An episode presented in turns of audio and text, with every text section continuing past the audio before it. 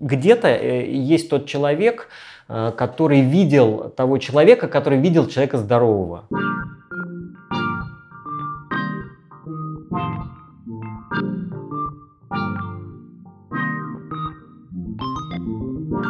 Всем привет! Э, с вами снова Саша Мемус и подкаст «Мемус решает». Э, сейчас я записываю первый сезон. В первом сезоне я общаюсь с психологами и психотерапевтами. И вообще пытаюсь разобраться, что такое э, психология, психотерапия и как она работает как видно из названия, Мемус решает. Этот подкаст для меня немножко про то, чтобы разобраться с тем, что мне самому интересно, и поработать с какими-то своими загонами, поэтому э, я ближайшие сколько-то еще выпусков буду разговаривать с терапевтами в целом про терапию, ну и про то, что интересно лично мне в рамках этой терапии. Э, уже есть два предыдущих выпуска, которые вы можете найти в iTunes и в SoundCloud. Э, с Васей и Василием. Это разные психотерапевты, психологи. Э, вот. А сегодня у меня в гостях э, прекрасный Дима Печкин. Дима, привет. Привет.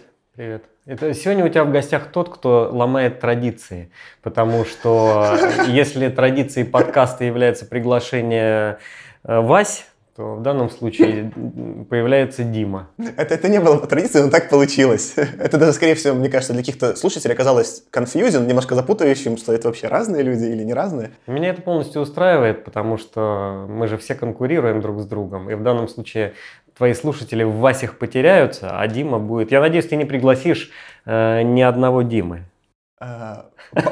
Пока, пока нет планов позвать типа Дим, кроме тебя, но всякое бывает. Ладно. Слушай, а расскажи, Дим, для наших слушателей, которые, возможно, хотят тебя как-то найти после нашего подкаста, где они могут и как тебя найти? А, они, э, слушатели могут меня найти э, в любой социальной сети. Можно ввести Дима Печкин.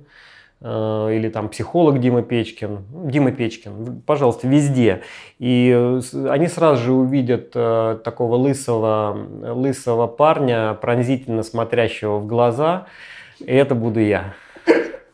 Я добавлю еще тогда ссылочки в описании на какие-то там твои основные соцсети. Если я правильно понимаю, ребята могут тебе прямо туда писать, с тобой связываться и, и разговаривать. Да, конечно. Вот. Ну, а про что они могут с тобой разговаривать? Ты давай расскажи в двух словах, чем ты занимаешься-то.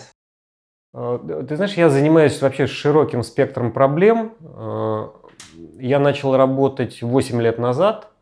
То есть первый клиент ко мне пришел в 2011 году. Я помню, это было э, самое начало 2011 года. И с тех пор я занимаюсь индивидуальной терапией, да, то есть веду индивидуальных клиентов, а потом к ним присоединились семьи, и потом э, к семьям присоединились группы, то есть я веду и групповую терапию. И э, за это время я, ну правда сейчас я отошел немножко от этого, я э, в том числе проводил и онлайн-тренинги. То есть это совсем много народу. И ну вот так. А когда ты говоришь онлайн-тренинги, ты рассказываешь про вот те тренинги в ЖЖ, через которые я с тобой познакомился? Да, да. Слушай, а ну давай маленькая предыстория, откуда вообще я знаю Диму? Э, скорее всего, вообще мой первый опыт психотерапии был именно с тобой, ну в широком смысле. Угу. Я уже рассказывал в предыдущем выпуске, что в целом, ну у меня две вещи, ну точнее я рассказывал про одну вещь, которая меня сподвигла пойти на терапию. Это то, что в игре GTA 5 был терапевт, который разводил Майкла на деньги, и мне очень захотелось проверить, так ли это. Разведут ли тебя или нет? Да, да, См- да. Смогут ли тебя развести? Да, а второе, мне кажется, кажется, я когда был совсем юн, я читал э, в ЖЖ Фуршет и Лебедева, и там ты такой врывался с такой аватаркой страшно блюющего радугой клоуна uh-huh. и раздал какие-то советы. Uh-huh. Я вот тогда про тебя узнал, и в какой-то момент у тебя вот этот э, тренинг в ЖЖ, наверное, какой-то один из них и прошел. Э, думаю вообще, что это будет, а оказалось, что какие-то он мне очень интересные вообще задал для меня вопросы. Э, это как бы просто наша история, как я про тебя узнал. Но мне что вот интересно, э, ну то есть вот я там уже с каким-то терапевтом разговаривал, и путь э, стать психотерапевтом мне понятен, но ты выбрал какой-то более интересный и необычный путь, делать какие-то онлайн-тренинги, да еще в ЖЖ, да еще в каком-то там странном формате, ну странном имеется в виду по отношению к обычной терапии. А как это вообще произошло и, и, и что ты в этом сам искал? Ну, что я в этом искал? Я, э, у меня была такая идея, что на самом деле можно придумать определенный алгоритм, Э, который сам по себе ну, э, будет э, влиять на человека, алгоритм определенных заданий, ведущих к какому-то результату. Я подумал, что было бы интересно удаленно влиять на человека именно алгоритмом, а не психотерапией как таковой. Потому что психотерапия, по сути, это общение. Да? Это когда человек mm. контактирует с человеком. А здесь общения как такового нет. То есть это общение, оно опосредовано определенными заданиями, которые один человек дает группе других людей. А те уже взаимодействуют между собой. И вот принцип... Mm, прикольно. Вот я когда именно с Васей, своим первым гостем, разговаривал, он такое придумал для себя определение, что терапия — это отношения про отношения. И там вот этот вот именно качество отношения с терапевтом, оно ключевое для того, чтобы терапия работала, ну, в его там модели представления, mm-hmm. и со мной, наверное, резонирует. Да, прикольно, что ты описываешь, что на самом деле вот в этом же тренинге это было про другое, это было про какой-то алгоритм, который вроде бы может работать и без терапевта, как, как какой-то да, фигуры. Да, и мои тренинги эти, они отличались от, ну, тренингов же онлайн много, но они отличались тем, что у меня этот алгоритм, он касался именно групповой работы. То есть люди не столько встречались со мной, сколько вместе выполняли мои задания. То есть они встречались друг с другом. И вот это была такая вдохновляющая идея. То есть я подумал, что на самом деле я удаленно создаю групповую терапию, а, сам а, принимая в ней ну, довольно опосредованное участие. Прикольно. А, ну смотри, для меня это... Э, я помню, когда эти тренинги проходил, по-моему, один или два у тебя проходил, они, конечно, были эффективны в смысле того, каких вопросов, какие вопросы они мне задавали, да, но с другой стороны, они были довольно расшатывающие, ну именно в том смысле, что они вот эти вопросы какие-то неприятные задавали, а дальше после них ничего не происходило. Я бы даже скорее сравнил это, вот, немножко уже говорил на предыдущих подкастах, я ездил на Випассу медитировать 10 дней, и вот после него было чем-то схожее ощущение. Это какой-то опыт, который задает очень много вопросов, но после его окончания там не очень много ответов, что с этим делать. Ты как бы, ну вот, теперь так. Вот. Э, а как ты вообще с этой вот сам работал экологичностью? Вот, или, или вообще это не так важно было для твоего этого тренинга? Это зависит от, от подхода. Э, большинство людей хотят получить какой-то рецепт. И это какой-то один взгляд, да, ну, то есть э, я что-то делаю, что-то о себе узнаю, и мне в конце дают какой-то рецепт, что мне нужно делать, чтобы э, там мои проблемы, все или часть моих проблем были решены.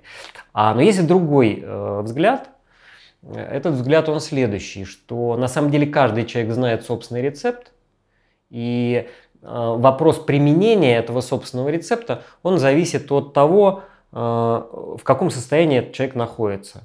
И вот это самое, э, это потребность да, задавать вопросы или это состояние, угу. такое ну, фру, состояние фрустрации, может быть, даже во многом. Да? Оно Мне кажется, фрустрация один из твоих любимых терминов. Безусловно, потому что я фрустрирующий психолог, и э, в том числе фрустрирующий. И, а фрустрация это знаешь как что?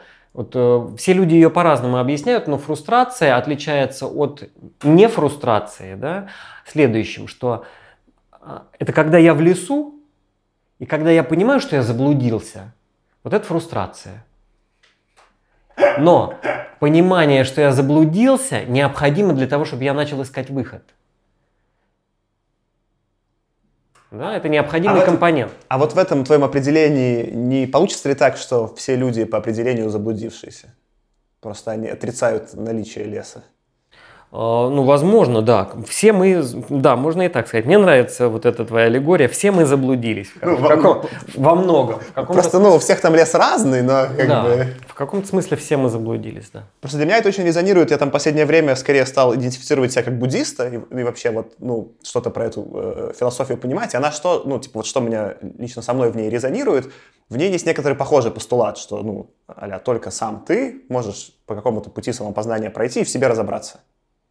То есть там как бы, ну вот чем-то, да. это, это чем-то схоже, да, чем да, описываешь это... ты про, что ты всего лишь говоришь людям, ну, помогаешь им задать все вопросы, чтобы они поняли, что они в лесу, а дальше они сами из этого леса выходят. Да, ну, да, э, потому что я, э, если говорить обо мне, то я психолог экзистенциальной направленности.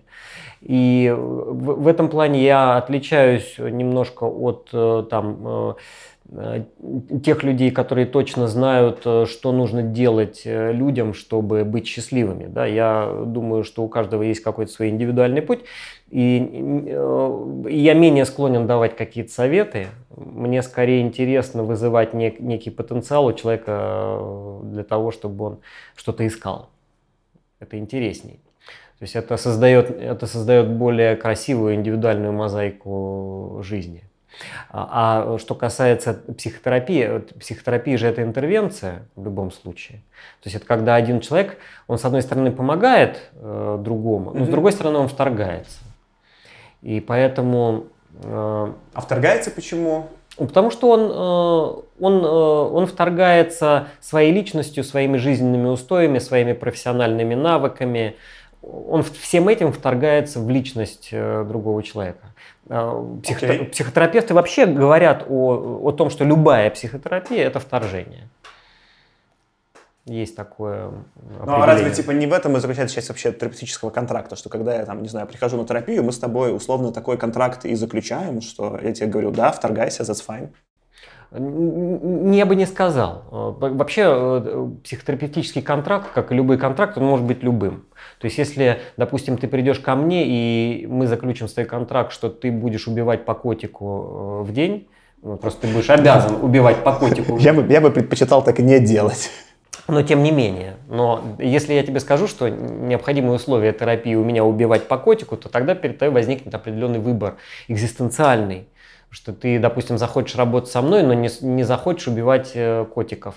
И в этот момент как раз и произойдет то самое э, экзистенциальный выбор тот самый произойдет, когда ты подумаешь, ладно, я хочу работать с Димой, и я согласен э, убить, я согласен ради этого убивать котиков. Ну, и мне этого будет достаточно. Я обожаю твои метафоры. Они все время такие, знаешь, чуть-чуть, на грани фола, и этим прекрасны. А, смотри, а ты сейчас просто сказал про экзистенциальную терапию. Я там скользь это там скорее за кулисами обсуждал вот там тоже там с Васей.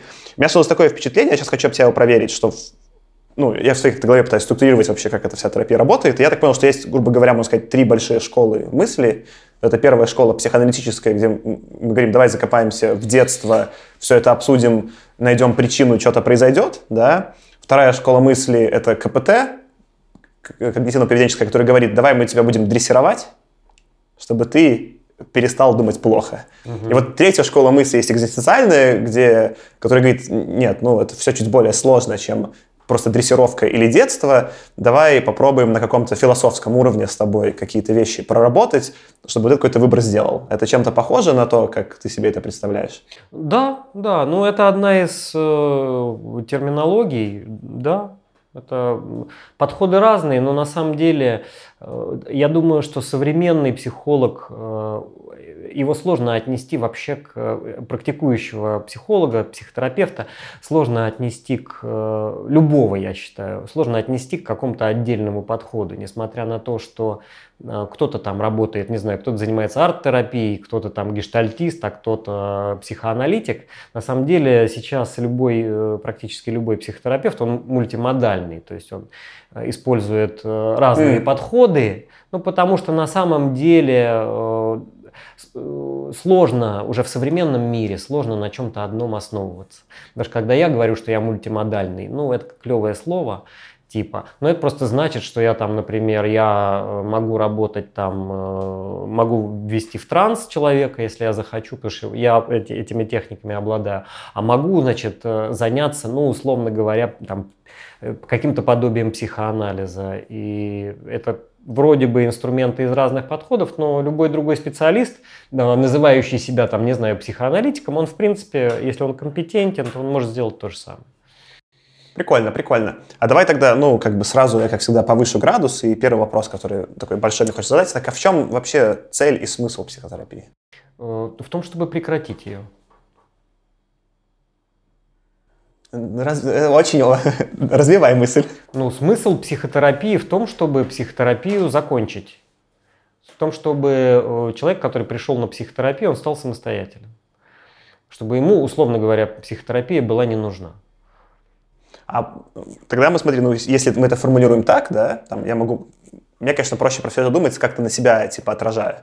Ну, я не то чтобы знаю, нужна мне или нужна психотерапия. Просто в какой-то момент в моей жизни такой появился инструмент, угу. он что-то в моей жизни меняет, да, иногда в лучшую сторону, иногда в худшую, как угу. бы вообще непонятно, да? да. И вот, ну, если ты мне задашь вопрос, зачем вообще нужна психотерапия, и когда вот это повести ограничение, что вот, ну, она нужна или не нужна, я вообще тебе не смогу на это ответить. Поэтому мне тут, ну, как бы, твой, твой вопрос, что... Я могу, кстати, ответить, да? если хочешь, да? Давай. А психотерапия, она нужна для того, чтобы э, повышать качество жизни. То есть она, э, она тем людям, которые ну, знаешь так, э, вообще, если брать всех людей, то есть, условно говоря, есть где-то есть тот человек, который видел того человека, который видел человека здорового. И есть набор, есть... Сейчас, вот извини, да, я сложусь с этим просто мысли, это же прекрасно, что там через... Кто, кто-то, возможно, где-то видел, еще видел, еще видел здорового человека. Окей. Да. И, ну, э, есть такие мифы в профессиональной среде, что э, вроде в районе там 10-15% существует здоровых людей. Я не знаю, мне сложно об этом говорить, потому что я, к сожалению, э, да, у тебя, у тебя профессиональное искажение к тебе приходит да, да. с другого конца спектра да, в основном, для меня, наиболее Да, для меня весь мир, он глубоко невротичен, но э, если взять совсем людей больных, психически больных, и людей с, там, с какими-то эпизодическими невротическими проблемами на другом полюсе, да, то тогда, условно говоря, э, вот э, психотерапия, она э, и у тех, и у других повышает качество жизни. То есть психотик – он имеет возможность более адекватно э, функционирует, э, функционировать в социуме, э, прилагать усилия, да, достигать каких-то результатов. А невротик, он может жить более счастливо, более полно и, ну, и также да, извлекать какие-то... А кто, кто такие психотик и невротик? Потому что для меня это как Лёлик и Болик сейчас непонятные слова. А, невротик, э, вообще невроз, э, есть хорошее определение у невроза. Невроз – это специфическая реакция на внешнюю среду. Вот и все. Ничего, пока не понял. что если мы откроем Википедию, там э, невроз, он будет, там будут негативные разные определения. Но невроз, скажем так, невроз – это некая программа, угу. привнесенная в психику, которая мешает человеку адекватно функционировать. Э, ну, в гештальт-терапии вообще говорят о том, что невроз – это прерывание контакта с внешней средой. Ну, то есть, когда, например, мне какая-то девушка нравится, но я не могу ей об этом сказать. Или, например, у меня... А, давай попробуем применить на свою жизнь. Ну, то есть, например, у меня есть такой паттерн из-за моей неприятной семьи, типа, что когда я не могу найти свой кошелек, потому что, например, кто-то его положил, у меня сразу первая мысль, что я его потерял, и начинаю нервничать. Да. Это вот типичный вид невроза, когда что-то триггерит какой-то... Да, не... да, это тоже что-то невротическое, если это тебе доставляет э, какие-то переживания. Потому... Это существенно дискомфорт внутри. Да, потому что ты, да, ты начинаешь беспокоиться, хотя какой-то другой человек, условно говоря, менее невротичный, он подумал бы, ну ладно, ну найдется к вечеру, допустим, да, mm-hmm. или воспользуюсь карточкой, а если не найдется, то хер с ним куплю, значит, новый себе кошелек.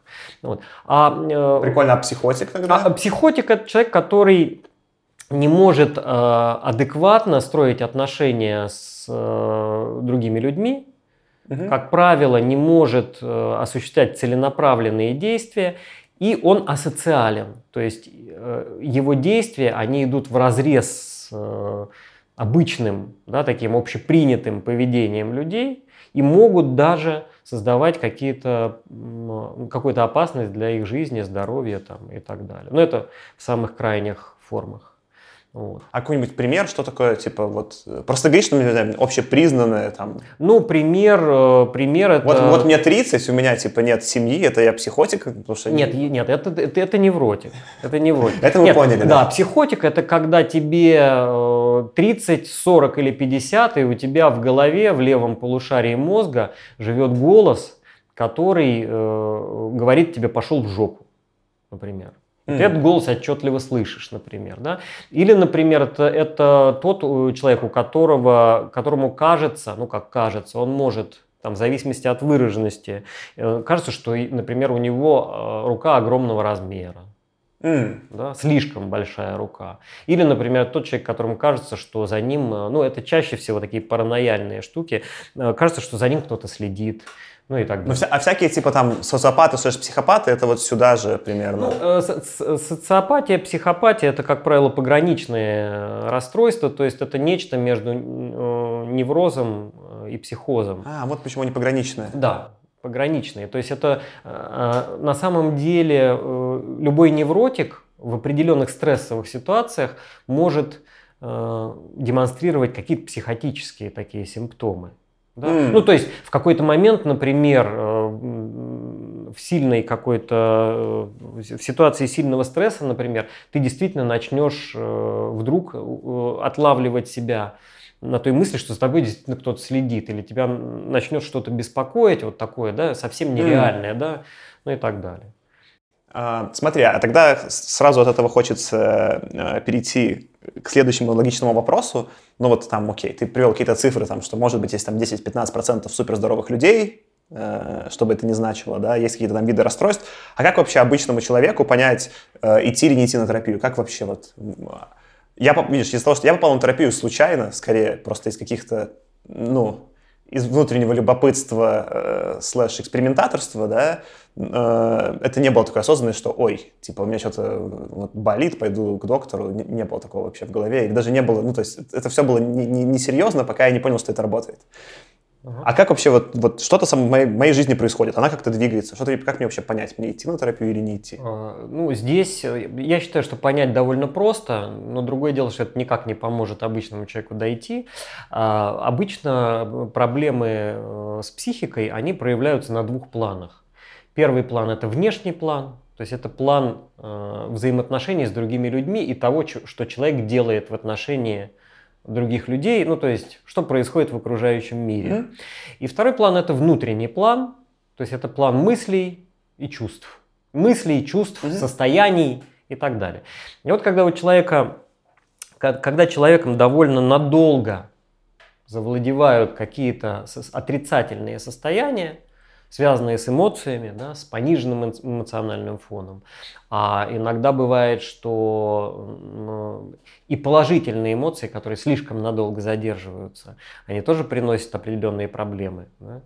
А, или когда во внешнем мире человека что-то не устраивает, то есть, например, человеку не удается зарабатывать то количество денег, которое ему хочется заработать да, ему не хватает, например, или ему не удается построить отношения с противоположным полом или со своим же, а, или же, например, э, он э, недоволен, э, не знаю, он не испытывает интереса к тому, что он делает, но вынужден это делать.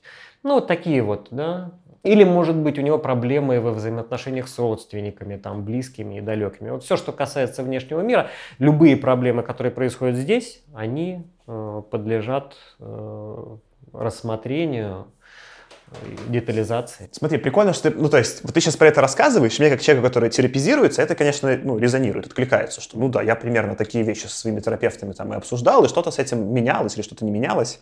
Но я понимаю, что если бы ты мне про это рассказал до того, как я терапизировался, я бы никогда в жизни не соотнес в своей голове, что вот э, терапевт, не знаю, там, обсуждение э, зарплаты, да, что они вообще где-то рядышком стоят, что это вообще э, одно и то же.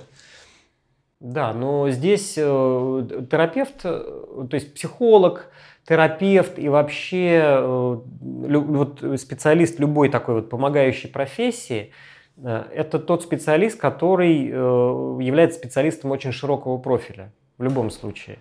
Потому что мы помогаем людям по-другому смотреть на вещи, например, да, или по-другому вещи для себя трактовать или э, что-то осознавать, что происходит внутри нас и что каким-то образом влияет на то, что происходит снаружи, начинает происходить снаружи. Вот проводить такие причинно-следственные связи. Поэтому это касается всего чего угодно.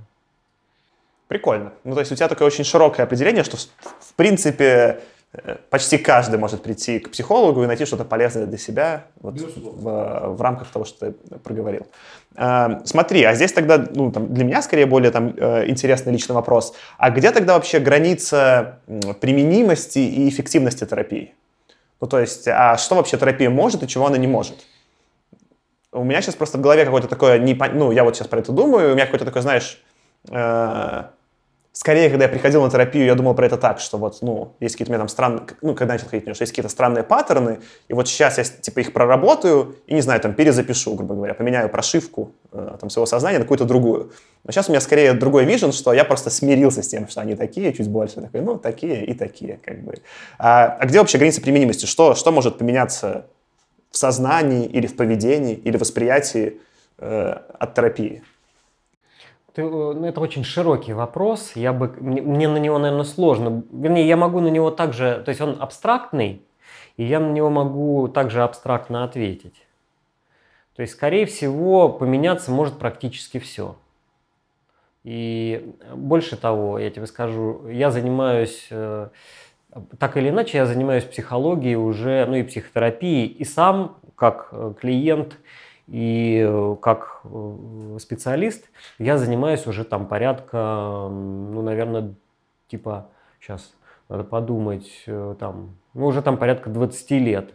Угу. Ну, может, там там плюс-минус, сейчас я точно не помню. Большой срок anyway. Да, но э, те люди, которые меня... Э, как-то раз я встретился с теми людьми, которые меня не видели на протяжении вот этого периода жизни. То есть это были люди, с которыми я учился. Угу. И эти люди, они меня не узнали. То есть они меня не узнали ни внешне, ни внутренне. Ну, то есть, как бы ты кого-то встретил, а они даже не поняли, что они с тобой разговаривают. Ты, поняли, ты, ты, да. был как будто инкогнито. Они не поняли, что это я, да. То есть я настолько изменился, ну, безусловно, старость и все такое. Вот. Конечно же, у меня там выпало какое-то количество волос, выросло какое-то... У меня тоже. Да, выросло какое-то количество бороды, но в целом я стал э, ну, совершенно другим человеком. И в том числе и внешне изменился, потому что э, психика, она влияет на сознание, она влияет на физику, да, она влияет на тело. И, соответственно, изменения сознания, они э, создают телесные изменения. Более того, я видел, э, был сам свидетелем того, как люди, э, проходившие серьезные процессы с психикой и получавшие серьезные инсайты, как они в течение буквально суток менялись внешне. То есть у них менялись лица. Ого. Вот. Такое, я такое, да, наблюдал. Но я могу только про себя отрефлексировать, что, ну вот, э, у меня в чем моя там одна из проблем именно рефлексирования про эффект от терапии, да, что, ну вот я был каким-то человеком, допустим, три года назад, что-то во мне изменилось, но я-то уже живу в голове того человека, который изменилось, и из этой головы кажется, ну так всегда и было. Ну, кажется, что, ну, ну, и когда я пытаюсь вспомнить какое-то, понимаешь, состояние, которое было сколько-то лет назад, такой, типа, ну, да вроде да ничего не поменялось, но я же это был, я такой же. Хотя, ну, скорее всего, что-то поменялось, но ответить сложно. Uh, я когда стал терапию проходить, я вес набрал. Я, типа, всегда был, типа, супер-супер худой, прям невероятно какой-то. Там весил при своем, там, росте метр 85, при росте метр 85, я весил, типа, обычно 65 килограмм, и вот, наконец-то, типа, там, за три года терапии я дошел до каких-то более вразумительных 85 килограмм, и это, типа, прикольно. Ну да, вполне возможно, это вообще про границы потому что э, подкожный жир, он э, является границей, он, mm. он защищает. И поэтому, ну, если мы будем с позитивной точки зрения на это смотреть, ну, ты же не стал, у тебя не, не появилось ожирение, да, у тебя появилось... Ну, в какой-то момент оно чуть появилось, ну, в маленькой какой-то форме, но да, сейчас ну, я скорее в какой-то там суперкомфортной для себя да. весе. Это говорит о том, что ты стал более защищенным, потому что жировая прослойка, она защищает. Ну, я точно чувствую себя более защищенным. Я, кстати, не соотносил это прям с телом, но прикольная мысль.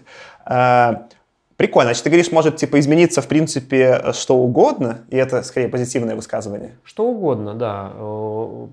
И, и более того, кто-то может сказать, что э, не изменятся врожденные вещи типа темперамента, но на самом деле э, никто не может сказать, где конкретно проявляется темперамент, а где характер. То есть граница между этими вещами – она, ну, она сложно определима, то есть ее научным путем установить невозможно. И поэтому очень многие вещи можно изменить. То есть я не удивлюсь, если ты через три года, например, или, а может через полгода, я не знаю, почему я тебе такой срок дал, три года, три года, девять месяцев лучше, да, если ты через девять месяцев станешь огромным брутальным мужиком, значит, э, э, покрытым татуировками и говорящим басом, ну, ты смеешься, но у меня примерно такой план есть. Я вот сейчас хочу, наверное, впервые в жизни пойти в качалочку, покачаться. Да, и, да. И, наверное, моя брутальность за это время вырастет. Так что давай через 9 месяцев обсудим это. Да, да. Ну, за 9 месяцев ты, так как, как тот человек, который занимается спортом э, уже много лет, я тебе могу сказать, 9 месяцев это как раз тот срок, за который можно серьезно изменить свою физическую форму. Вот, прикольно, такой план и есть. Смотри, а давай немножко заземлим на тебя. Э, ну вот ты же в какой-то момент почему-то решил вообще этим заниматься и стать там психологом, и вот по этому пути пойти, и сколько-то уже много лет, там, ты говоришь, там 10 лет ты этим занимаешься, а что вообще тебя сподвигло? Это просто интересный карьерный выбор, как это вообще произошло? А, это произошло, э, я считаю, что это произошло по двум причинам. Э, первая причина, э, на тот момент у меня где-то уже, на тот момент, когда я начал этим заниматься, у меня где-то уже 5 лет, э, ну не, не 5, наверное, чуть меньше, года 4, у меня был, существовал собственный бизнес, я занимался бизнесом, но, в общем-то, это было не то, что меня увлекало. Я скорее занимался этим исключительно для заработка денег. Ну и частично что-то мне нравилось, но я не был доволен. То есть у меня была такая идея, что э, человеку желательно, она, кстати, существует по сей день, э, не знаю, насколько она вредна, но человеку желательно э, заниматься тем, что ему нравится. И желательно вообще по максимуму делать то, что нравится, и не делать то, что не нравится.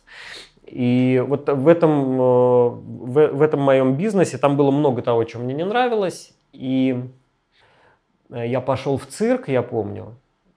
И в цирке я увидел, как выступают воздушные гимнасты. И они делали вот все свои вот эти воздушные трюки, они делали это круто. И я подумал, блин, неужели я, у меня так было как-то от противного, неужели я никогда не буду делать то, относительно чего другие люди будут испытывать вот какой-то э, искренний восторг. И неужели я никогда сам не буду делать то, от чего меня будет прям вот так же штырить, как вот этих чуваков, которые там наверху кувыркаются. Вот, и делать это также профессионально. Я подумал, это было бы, наверное, очень грустно. И, а это был конец 2010 э, года. И я подумал, и, и у меня созрело решение внутреннее. Я, я решил так, что я до, э, типа там, э, я не помню, какой-то месяц я поставил, как раз начало года, я найду то, что мне будет нравиться, и я буду этим заниматься. Вот у меня такое решение созрело. А это первый, э, первый факт, случай, да, такой. А второй случай... А можно я чуть добавлю? Просто, ну, дикая история срезонировала. Uh-huh. Э, ну, смотри, я еще не знаю, чем я хочу заниматься. То есть, как бы я еще над этим работаю. Но я э, много джаза слушаю, как-то мы с немножко это уже обсуждали. И есть такая группа Bad Plus. Ну, э, джазовое трио. Плохой плюс? Э, ну да, да, плохой плюс. Uh-huh. Вот. Э, и у них, типа, офигенный барабанщик. Офигенно он тем, ну вот я в том числе был на их концертах, видел его вживую, он приходит на концерт, ну, обычно такие, типа, джазмены очень сдержанные, что-то приходят и играют, может быть, там, знаешь, в соло их немножко расколбашивает. Mm-hmm. А чувак приходит, ну, типа, с улыбкой до ушей, вот с того момента, как он берет палочки, и дальше видно, что ему абсолютно пофиг, что происходит вокруг, его дико прет от того, что он делает, он просто там, типа, полтора часа, там, ну, как бы кайфует, улыбается, mm-hmm. и я тебе даже покажу, но у меня, типа, на самом деле... Э- я себе в какой-то момент просто как мотивирующую штуку поставил его себе на телефон на заставку. Вот он так играет весь концерт, вот с таким э, выражением лица. Классно. Я подумал, что вот это как бы классный какой-то классный в таком состоянии, где ты вот к своей работе или к чему-то что делаешь, относишься вот так. Ты приходишь, это просто кайф такой, пришел, да. получил кайф и ушел. И я не уверен, что я такое еще нашел в своей жизни, но какое-то вот э, э, похожее осознание в какой-то момент случилось. Прикольно. А вторая тема? А вторая тема э, она была в следующем, что у меня первое образование юридическое, я юрист, и ко мне обратился один человек, довольно авторитетный, гораздо старше меня, э, и он обратился ко мне с вопросом э, какого-то оформления недвижимости, связанного с его взаимоотношениями с родственниками. А я на тот момент уже занимался там, э, я уже тогда и личную терапию проходил, и принимал участие в терапевтических группах, там, ну и так далее. Короче, я вовсю э, занимался этим, и он ко мне обратился как к юристу, чтобы я ему что-то посоветовал. А я ему сказал, что, слушай, э, тут проблема не юридического характера, проблема психологическая. Я говорю, дело в том, что вот у тебя то-то и то-то, проблема в том-то и в том-то, и тебе нужно вообще-то сделать то-то и то-то. Вот. А, и он ушел, и мне через неделю позвонил, э, был в восторге, сказал, что он разрешил все эти проблемы со своими родственниками, и он меня очень сильно благодарил. И меня тогда это вдохновило. То есть я понял, что на самом деле я могу помогать людям, и более того, я могу помогать гораздо более авторитетным и взрослым людям, чем я. И вот меня это очень сильно вдохновило, ну вот и все, и я стал этим заниматься. А дальше просто прошло 10 лет, когда ты этим занимался. Да, и после этого, да, просто прошло, да, пошло. Слушай, а поехала. А расскажи мне тоже, опять же, интересно какой-то инсайдерский взгляд, взгляд э, твой изнутри. А что тебе, ну вот, лично для тебя самое прикольное в том, что ты терапевт в твоей профессии? Что тебе прям, ну вот, сейчас кайф главное? А что, наоборот, такое, может быть, фрустрирующее и не такой кайф? Прикольное? Прикольное... Ну, э, прикольно, прикольно помогать людям. Прикольно, когда ты видишь, что твоя работа, она приносит результат и люди тебя благодарят. Это, это первое. Второе, прикольно... Я помню, что когда я вот этот твой тренинг проходил, в какой-то момент я тебе после него на Новый год написал как раз видео сообщение с благодарностью. Ты такой писал, о, блин, прикольно, что это тебе порадовало. Я такой, прикольно. Да, да, да. И это, это первое. Второе, э, классно, когда... Ну, то есть э, психотерапия, на мой взгляд, она очень... Ну, несмотря на то, что это непонятно что вроде бы, да, но она она опосредована э, той, э, тем подходом и теми знаниями о подходе, которые есть у терапевта. То есть прикольно, когда приходит человек, и он что-то говорит, как-то себя ведет, а ты э, видишь, что на самом деле с ним происходит. То есть ты видишь это как определенный механизм, а ты прям видишь, вот мы просто это немножко с Васей обсуждали, да, и он упоминал, что угу одна из сложностей типа работы там, ну, вообще для него, что приходят люди и говорят как бы, ну, то, что они говорят, особенно поначалу терапии, никак не является репрезентативным про то, где им по факту болит. И, в общем-то, там какой-то первый большой этап терапии — это все-таки попытаться из этих странных слов, которые они используют, склеить в эту картинку, что же на самом, ну, что мы на самом деле обсуждаем. Uh-huh. Я так понимаю, что я когда тоже вначале терапизировался, я там, не знаю, пришел, не знаю, там начал, например, про работу разговаривать, хотя, господи, работа и так все было понятно, да, то есть, ну, э, Слова, которые, слова, которые я использовал, не очень-то помогали, скорее всего, моему терапевту понять э, суть, суть э, внутренних моих э, переживаний. А, ну, я, на мой взгляд, вообще это про другое. Э, здесь речь о том, что человек всегда воспринимает свою проблему поверхностно, потому что он смотрит на свою проблему изнутри проблемы. Потому что, условно говоря, и сам, сам человек является проблемой. А терапевт... Ну, поэтому, а терапевт, поэтому медитация он, работает. Да. А терапевт, он смотрит на проблему снаружи. И э, речь о том, что терапевт своими профессиональными приемами частично приводит к тому, что у человека появляется видение его проблемы ну, более, э, более сфокусированное, что ли. Да? Потому что когда ты, допустим, когда ты приходишь э, с проблемой и называешь ее депрессия, это что-то общее. Но, допустим, мы работаем с тобой э, в течение часа, и твоя депрессия, она превращается в что-то совсем другое. Твоя депрессия на самом деле это э, мама, э, допустим, которая тебя звонит тебе там раз в неделю или там два раза в неделю и ругает тебя. Вот она твоя депрессия на самом деле, да? И в свою очередь это упирается еще во что-то. И таким образом мы каждый раз, э, перескакивая с одной ступеньки на другую, мы стараемся что-то сфокусировать. Но, конечно, это не гарантирует успех. Так а давай вернемся к вопросу. Так, что, что кайф для тебя? Ну вот для тебя кайф, это понимаю, благодарность людей, что у них что-то Благодарность поменялось. людей, да. Кайф для меня это вот эта аналитическая работа, когда я... А понять все-таки... Э, по понять, да. То есть это как, знаешь, как это как решение сложного уравнения, которое постоянно дифференцируется. есть... А, и ты общаешься с клиентами, они, они все настолько сложные, настолько разные, Конечно. что и это целый мир, и ты такой как бы, вау, это же как да, это... Бесконечные игры с открытым миром, где играю и не хочу, короче. Да, это или можно даже сказать, что это похоже на охоту какую-то, когда ты э, постоянно охотишься за каким-то зверем, который скрывается в зарослях. Он от тебя убегает, и ты за ним гонишься. И, э, но, но ты знаешь, что э, этот зверь, он в своей среде. А вот это не является чуть как не экологичной метафорой, что, ну вот, если это охота, ты как будто бы и вторгаешься немного в пространство э эмоциональное человека. Конечно, и поэтому э, любая, как я сказал, любая психотерапия – это вторжение. Mm. То есть ты, ты себя таким ощущаешь скорее Шерлоком Холмсом, э, который в созна... по каким-то интересным фактам сознания людей понимает, что происходит. Да, хоро... мне нравится это определение, хорошая, хорошая аллегория. Ты, ты скорее будешь себя ощущать э, вот советским Шерлоком Холмсом или Камбербэтчем? А, или, или Дауни-младшим? А, э, интересный вопрос. Ну, мне, наверное, ближе, мне ближе советский. А как просто не знаю, как его фамилия была актера. Э, Ливанов. Наверное, да. По-моему, Ливанов. Мне ближе советский, наверное, но это дело в бэкграунде. Вот. Но Шерлок Холмс как фигура мне нравится, потому что фигура неоднозначная. Да? А, то есть он, это не, не, нельзя сказать, что Шерлок Холмс это положительный персонаж. Вообще нельзя. И, как, как и автор Шерлока Холмса. Да. И в данном случае Шерлок Холмс, он гораздо более экзистенциален, чем, э, я не знаю, чем какой-нибудь э, Пуаро, может быть.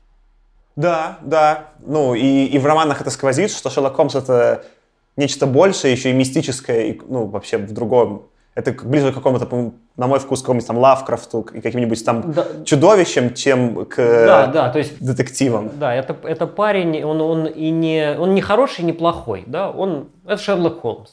И, собственно говоря, э, именно это является экзистенциальным взглядом на любого человека.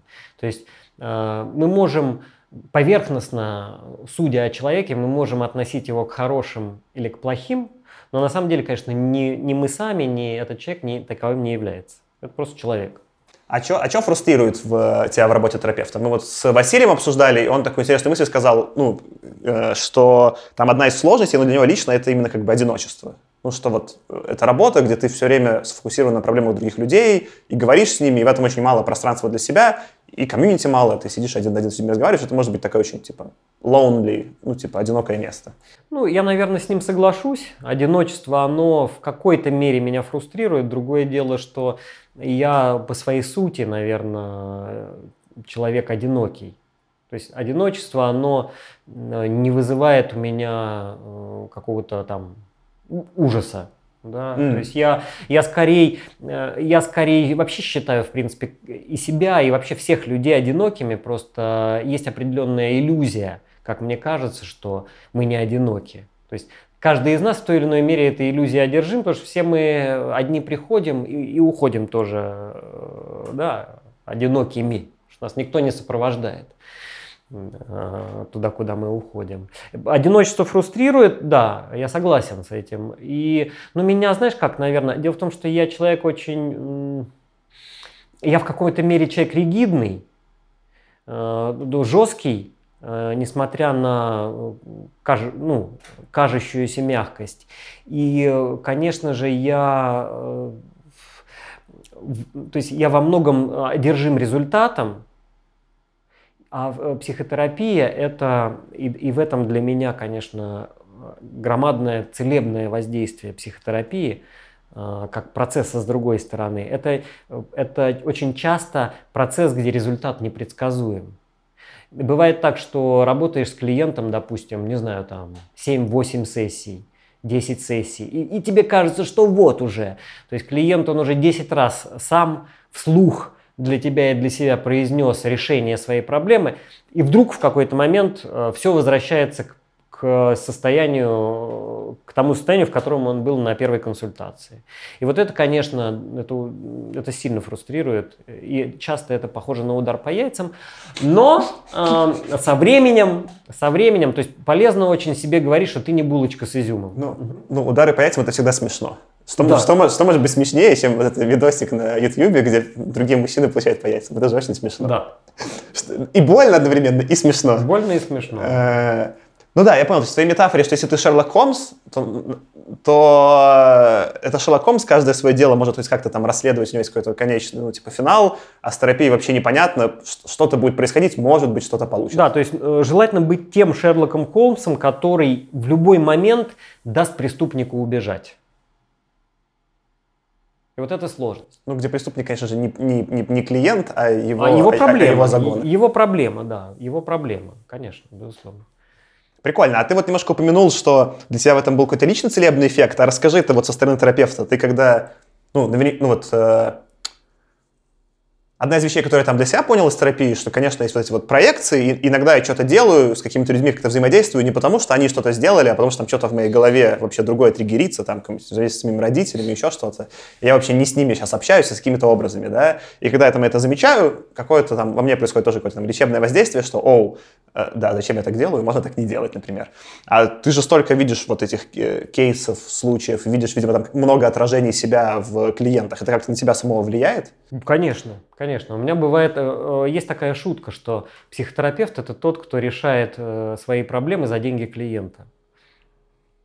И у меня очень часто бывает, что у меня какая-то есть определенная, ну там, невротическая жизненная проблема, и ко мне приходит клиент с похожей проблемой, и я прям в, в, в ходе сеанса я думаю, ага, это, это же я. И, и более того, иногда я делаю это предметом психотерапии. Значит, при этом психотерапии. Ну, то есть я говорю, а у, меня, а у меня вот так же. Mm. А у меня вот так же. У меня вот так же, знаешь, я, э, я вот так же, как и ты сейчас испытываю там, боль по этому поводу, например. Меня это вот, меня беспокоит. Вот, знаешь, у меня так же, как у тебя.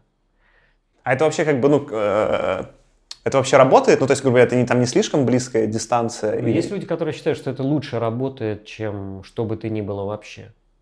Mm. Потому что э, я не знаю, там предыдущие э, терапевты говорили ли тебе они о факторах успешности психотерапии? Вот, Еще, из-за, опять же, понимаешь, из-за того, что я в терапию все время вписывался, скорее, мы сейчас, например, будем, э, из соображений любопытства и веселья какого-то, да, там mm-hmm. я никакого вот этого анализа это одно из немногих вещей, то есть я часто в своей жизни там что-то сравниваю, там, не знаю, выбираю, с терапией это было такое, типа, ну, все, поехали. Я сел в этот поезд, и он куда-то мчится. Погнали куда-то. Угу. Да, но э, факторы успешности психотерапии, они следующие. То есть от, от чего вообще зависит успех психотерапии? Давай. А, об этом, кстати, немного не кто знает. Это процентное соотношение. А, там так, там 40, 40 и 20. Вклада этих факторов. Да.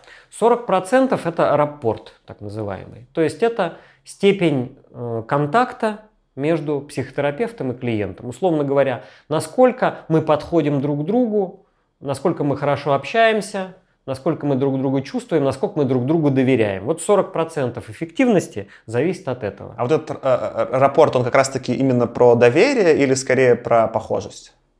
И на самом деле про все. Здесь сложно сказать. Uh-huh. Да? Сложно. Но это вот когда мы, условно говоря, на одной волне. А, Э, э, опять же, когда я говорю о процентах, конечно же, это приблизительно. Ну, понятно, что это да? какая-то... Мы с тобой сейчас не в математику играем, да, да это, это я понимаю. Значит, вторая, значит, второй фактор, вторые 40% – это та ситуация, в которой клиент оказывается, когда он выходит из кабинета психотерапевта. То есть угу. его семья, его работа, его отношения, то есть весь тот мир, который находится за дверями кабинета. И очень часто мы э, здесь применяем аллегорию ведро с крабами. Ведро с крабами? Да. Ну, знаешь, есть такой феномен, когда э, и стоит ведро с крабами, заполненное э, под э, под завязочку. под завязочку. Ни один из крабов выбраться не может из этого ведра, потому что другие его постоянно хватают. Да, да, я да, вот это еще... На, на примере своей, типа, своих абьюзив родителей я могу легко это представить. Да. да. И э, еще 20% это профессиональные навыки психотерапевта. А, и вот именно потому, что это всего лишь 20%, э, ну вот Вася немножко рассказывал в первом подкасте, что когда там смотрели, э, оказалось, что там часто наоборот э, ну, если карьеру конкретного терапевта, то в начале карьеры он работает лучше, чем потом, что очень контринтуитивно. Да. Что еще никаких, как бы казалось бы, знаний там таких принципиальных нет, эффективность даже выше. Потом, ну, непонятно почему, но как бы очевидной такой корреляции, что там стаж улучшает качество терапии, вообще нет. Скорее... Да, но, но опять же, я думаю, что вот э, то, о чем он говорил, это не относится именно ко всем, э, скажем, видам психотерапии. И, и, потому что есть же разные взгляды на психотерапию. Есть взгляд на психотерапию как на результат, а есть взгляд на психотерапию как на процесс.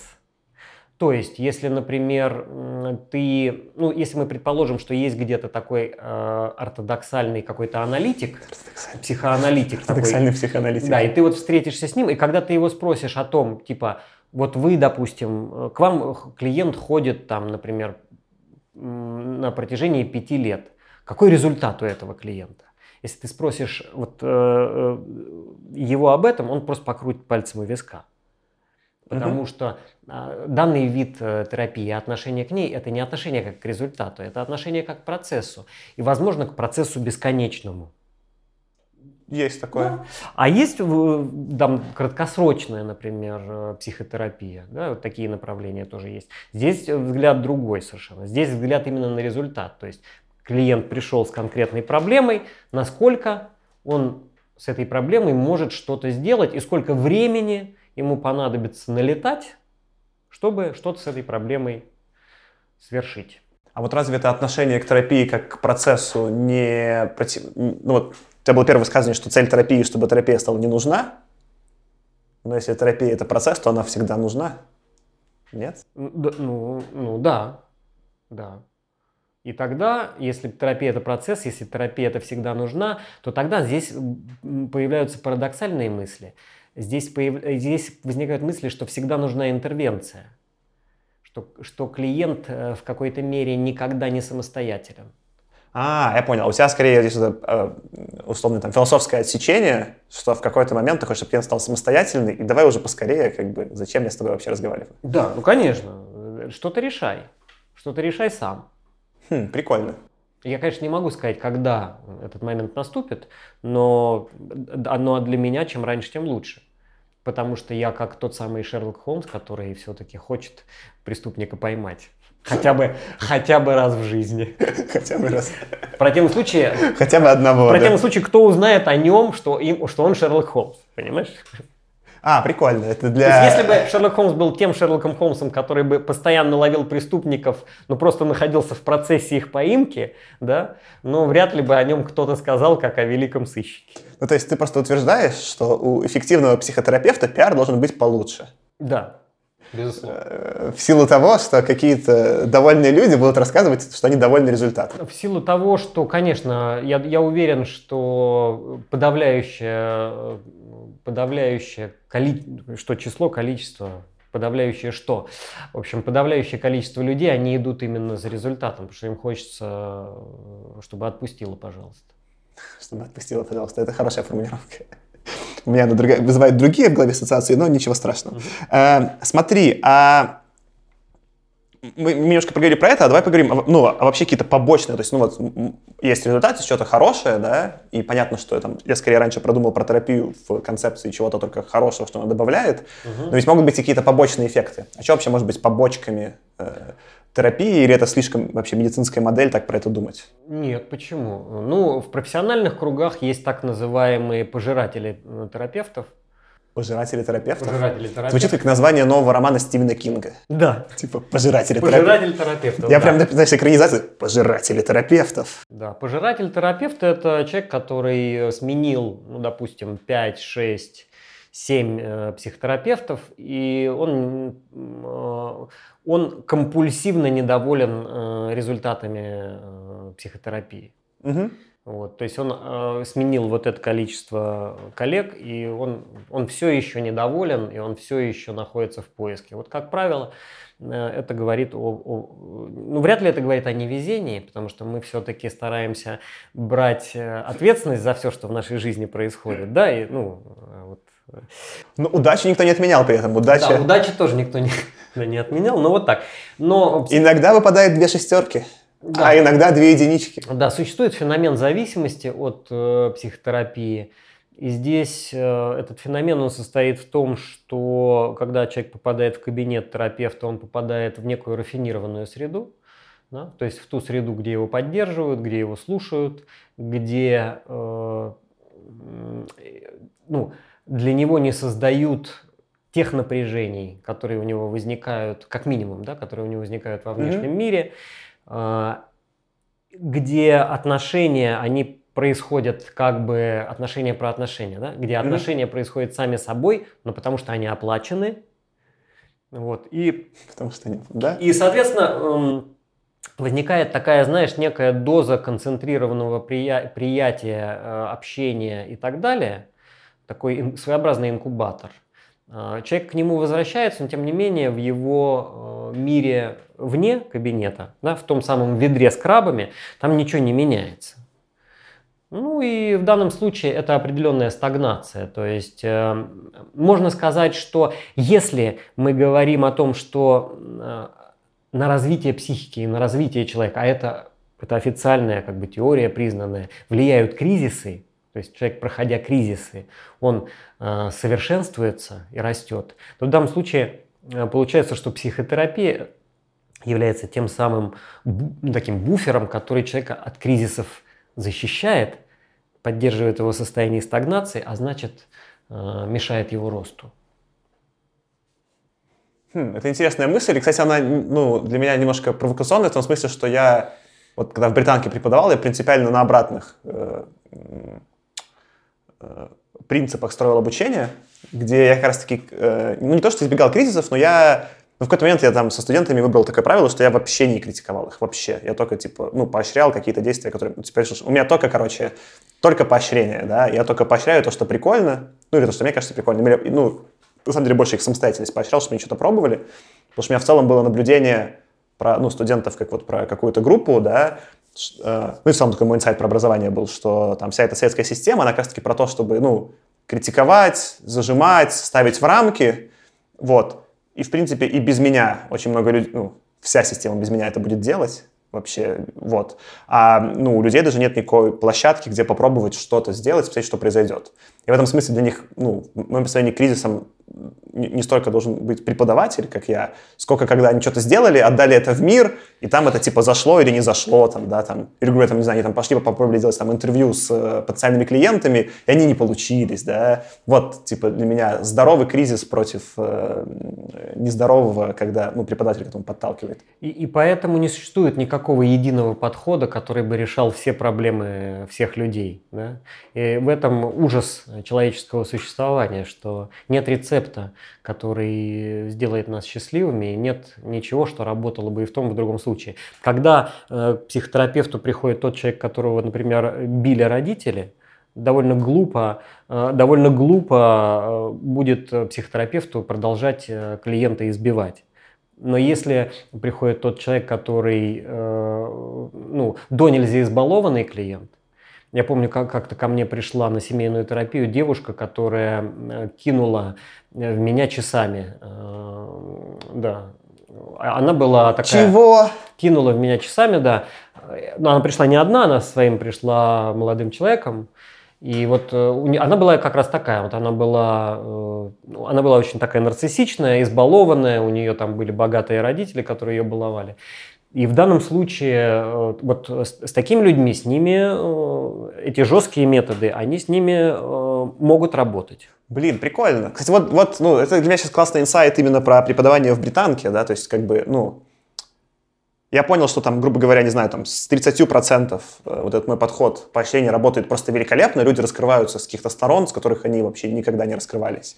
Там с основной массой он работает просто окей, ну, нормально, но есть какое-то количество людей, которые без этого вот, ну, без давления, в принципе, не перформят. Да? И для меня такой был внутренний конфликт, я не понял, что с ними делать, и теперь ты мне, ну, ты мне прикольно написал, потому что ты видишь из-за того, что я скорее, у меня как раз таки опыт вот первый, где у меня была абьюзив семья, и у меня как бы и так в жизни столько абьюза, что для меня любое позитивное поощрение как раз таки это сильное, ну, подспорье что-то сделать, да, вот. А у меня со своей головы какого-то избалованного человека представить очень сложно, потому что, ну, я, типа, не был ничем избалован. И, но прикольно, ты говоришь, наоборот, типа, именно границу избалованных людей будут помогать им ну, какой-то получить осознанный результат. Да, ну это такие вещи, они парадоксальны, потому что э, если, если тебя абьюзила семья, то вот эта позиция жертвы, она тоже имеет свои скрытые выгоды. Конечно. Да, конечно. И, и, и задача психотерапевта во многом э, вот определить, какой танец э, ему нужно танцевать э, с клиентом, да, э, чтобы этот танец он, он э, привел клиента к возможности уже танцевать самостоятельно. Прикольно. Слушай, а давай поговорим, ну то есть вот э, ты сделал интересный проброс, то, что там вот 40% это рапорт, да, с терапевтом, 20% профессиональное качество терапевта, и еще там 40% это вот этот мир, в котором происходит работа вне терапии, да, и понятно, что если этот мир э, какой-то там, не знаю, там, поддерживающий или правильный, там, ну, что-то, то это будет какая-то более эффективная терапия, если нет, то это может быть менее эффективная. А, вот давай немножко выйдем за эти рамки. А что вообще вот, э, э, какие вообще практики, кроме терапии, могут качество терапии, типа, улучшить? Ну, я, например, там вот в своей жизни медитирую, это очевидно работа, идет на пользу терапии, но что еще? Набрось каких-то интересных идей, что еще можно делать вне э, кабинета терапевта, чтобы достигать каких-то похожих целей э, по работе с психикой? Какие практики? А, ну, наверное, э, дело в том, что э, для всех людей, для каждого человека работают какие-то свои практики. Угу. И главная практика, которая помогает вне кабинета терапевта, это любовь к себе. Но любовь к себе это штука абстрактная. Вот, э, ну, э, немножко типа это цепляли тоже там с Васей в первом подкасте, да, как бы для меня любовь к себе непонятная концепция. Да, но На я уровне таком абстрактном, ну, любовь к себе, да, неплохо, но если ты меня спросишь, что делать, я такой, типа, я не знаю, что делать, чтобы любить себя. Да, да, но э, я могу на самом деле объяснить, что такое любовь к себе. Давай. Э, э, вот, ну, я думаю, что я просто об этом много размышлял. Любовь к себе – это сделать себя самым важным человеком для себя. И сделать это таким хитрым образом, чтобы другим людям было тоже рядом хорошо. Окей, okay, прикольная оговорка. А, и любовь к себе э, – это знать, что, э, как, знаешь, там даже так, любовь к себе – это значит знать, что должны другие люди делать в отношении тебя, чтобы ты это воспринимал как любовь. То есть нужно знать, как должны к тебе другие люди относиться, чтобы ты чувствовал, что они тебя любят. Это первая часть. То есть, по сути, какую-то изучить инструкцию к себе. Да. Что вот, типа, когда со мной делают так, мне классно, а да. когда со мной делают вот так, мне не классно. Да. И вторая часть – это уметь об этом просить. Вот.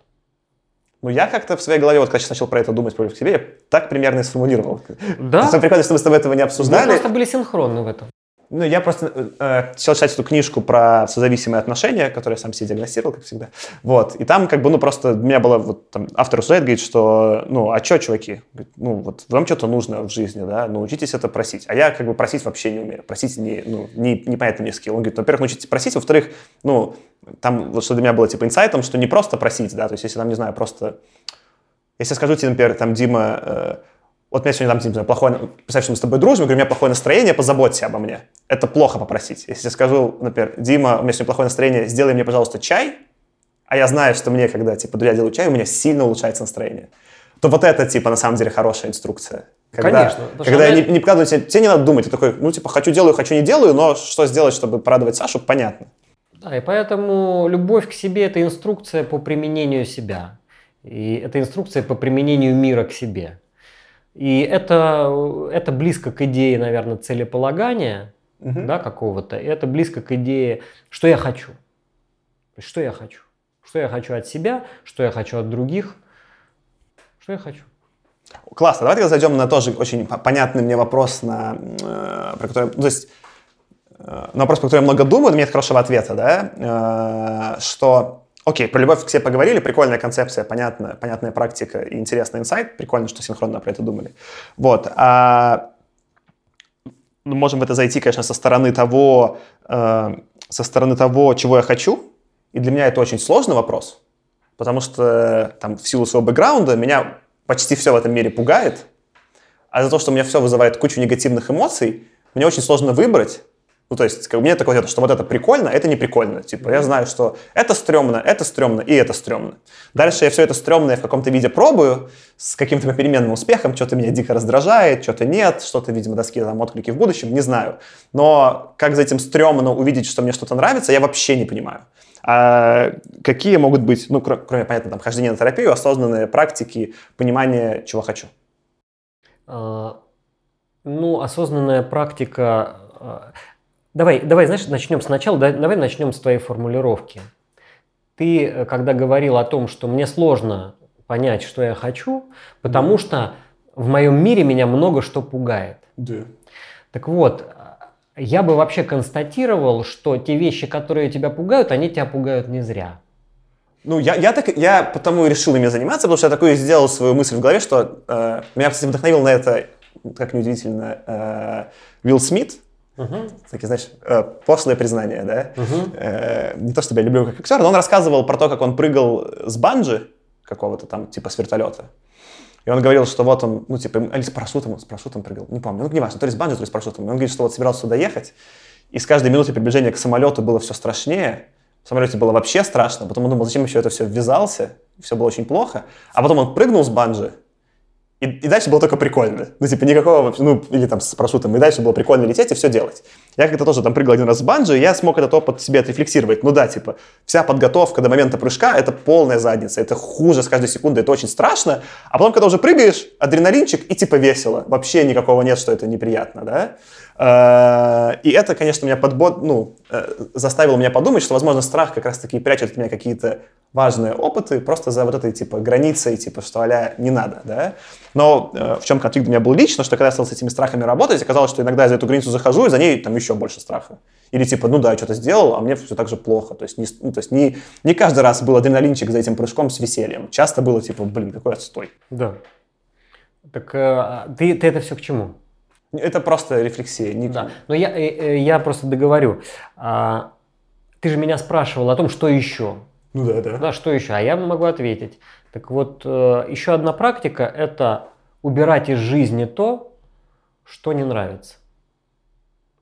Убирать из жизни то, что не нравится. Elaborate. Поясни.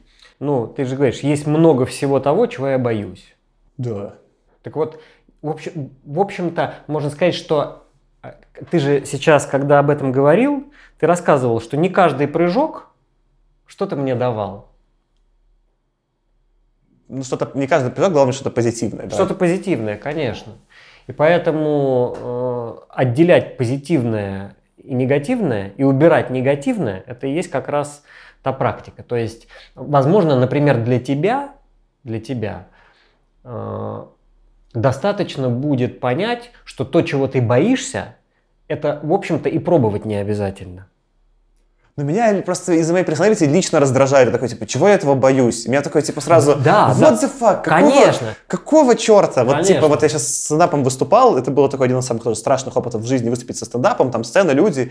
Я такой стою, понимаешь, мне очень страшно, но такой, типа, ну почему? Я же просто сейчас пойду и какие-то шутки расскажу, пускай даже не смешные, типа, там, ста людям. И что? Почему?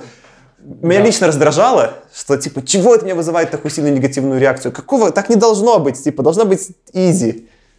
Да, но э, когда мы сейчас об этом говорим, возникает следующая мысль, что э, у тебя есть какая-то тенденция, которая, с одной стороны, является движущей силой, вроде бы, да, как-то я этого не могу, я хочу это сделать.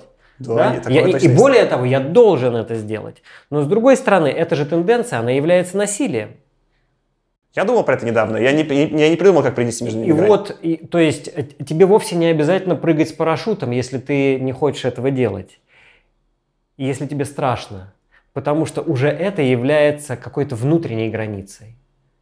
То есть, ты можешь констатировать, мне это страшно, и я просто не буду это делать.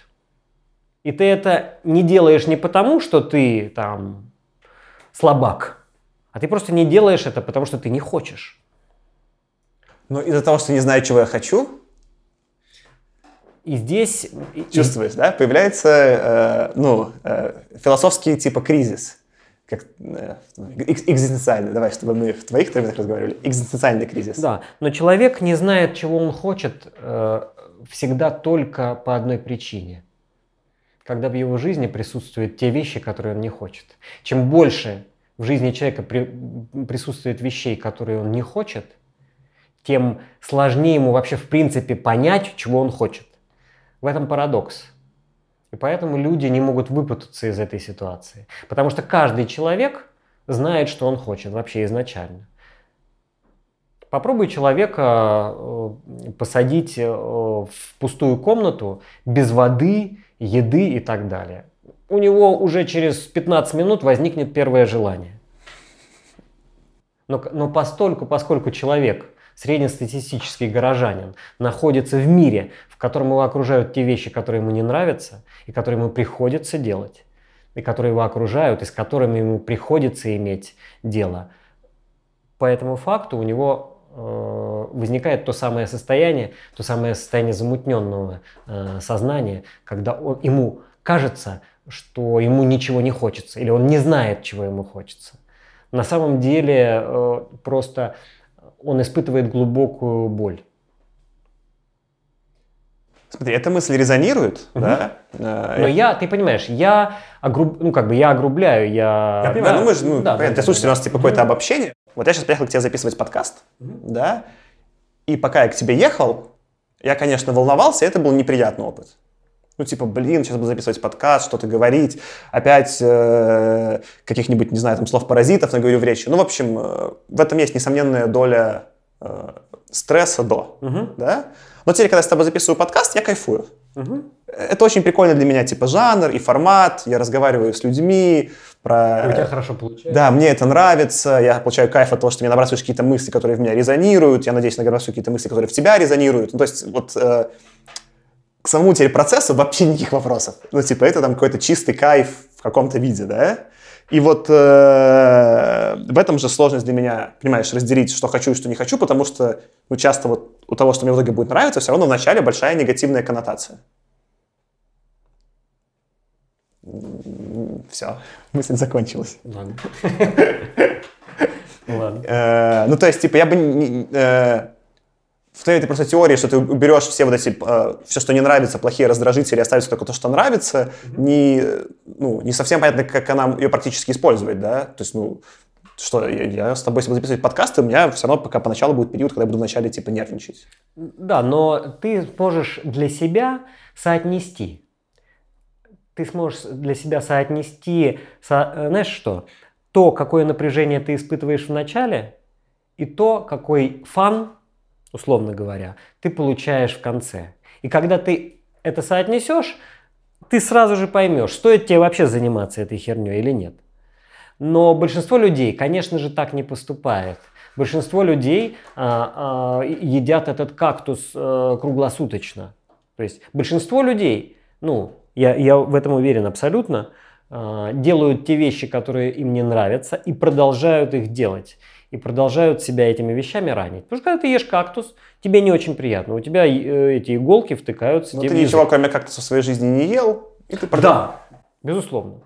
А когда ты пытаешься есть кактус и чуть-чуть вкусняшки, у тебя получается просто вкусняшка с кактусом, и это полный отстой. Конечно, когда ты... а, не, ну на самом деле, если ты а, на, на кусок говна намазываешь немножко джема и еще кладешь это на хлеб, то дерьмо становится не таким дерьмовым. Но Ну, в целом- на- на- но, но в некотором смысле это дерьмо обесценивает джем. Ты думаешь, что джем, да? Ничего не поменялось же. Да, но, но ты в любом случае, даже если хлеб мягкий и джем хороший, ты все равно продолжаешь жрать бутерброды с дерьмом. Засада, да? Да. В этом э, сложность Но жизни. вот это для меня просто еще со страхом резонирует в том смысле, что, ну вот стендап хотя был очень страшный какой-то опыт, и до сих пор там я вот откладываю следующее выступление, потому что типа сыкотно, да. Все-таки в какой-то момент там, наверное, к третьему выступлению, да, там, я чуть-чуть кайфа уже поймал. И вот, ну, для меня все время такой, знаешь, такой философский вопрос. Это я просто еще не добрался до кайфушечек, которые просто дальше, да, потому что, ну, потому что стена высокая, да, типа взялся просто сложную задачу. Или этих там кайфушечек никогда не будет, и я хочу вообще этим заниматься, это насилие. И вопрос такой экзистенциальный. экзистенциальный, и здесь можно вообще, знаешь, о чем подумать? О том, что ты можешь попробовать еще там 3-5 раз, но а, есть такая мысль, например, что есть что-то, что у тебя будет получаться гораздо лучше и не будет требовать этих усилий. И те усилия, которые ты тратишь на то, чтобы что-то сейчас преодолеть, да, или стать лучше, эти усилия, они могут быть потрачены вот на это, вот на то, чего ты еще не знаешь, и там дать э, результаты в десятой степени. И э, я считаю, что в этом вообще самый, э, самый главный э, рецепт э, состоит гармонии определенной. В том, что усилия, то есть люди как думают в большинстве, что усилия типа э, равноценны результату. Так вот это дерьмо. Это дерьмо. Это самое дерьмовое верование, которое э, мешает людям. На самом деле не так. 20% усилий должны давать 80% результата. И это говорит о правильном их приложении, потому что Господь э, к нам милостив. Он помогает нам во всем.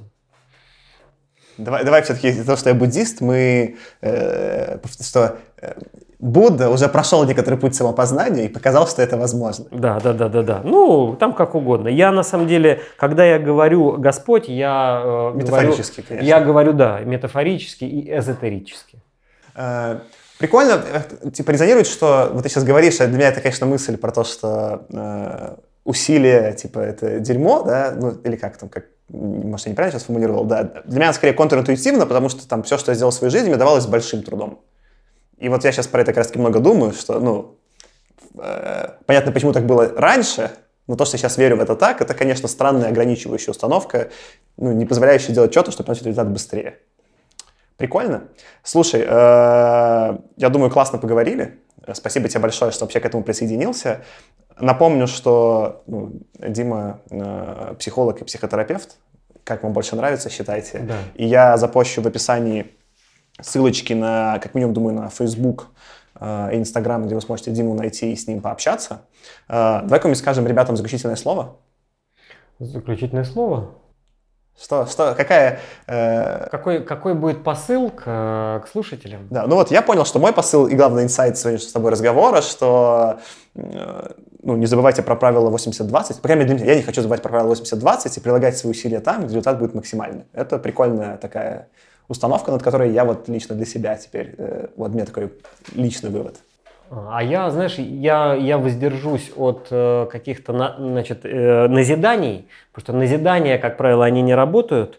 Но если вот, допустим, ну, каждый человек, который сейчас э, послушал нас с тобой, если он сегодня до вечера в течение дня сделает для себя, только для себя, одну приятную вещь какую-то, какой-то себе сделает подарок или, например, э, сделает какой-то приятный ему процесс только для себя и больше ни для кого, то в целом э, и этот человек в отдельности, и, и какое-то количество людей э, станут счастливее. Поэтому я дам такое значит, назидание. Пусть вот те, кто слушает, сегодня сделают одну вещь и сделают ее вот только для себя, какую-то приятную. Это будет клево.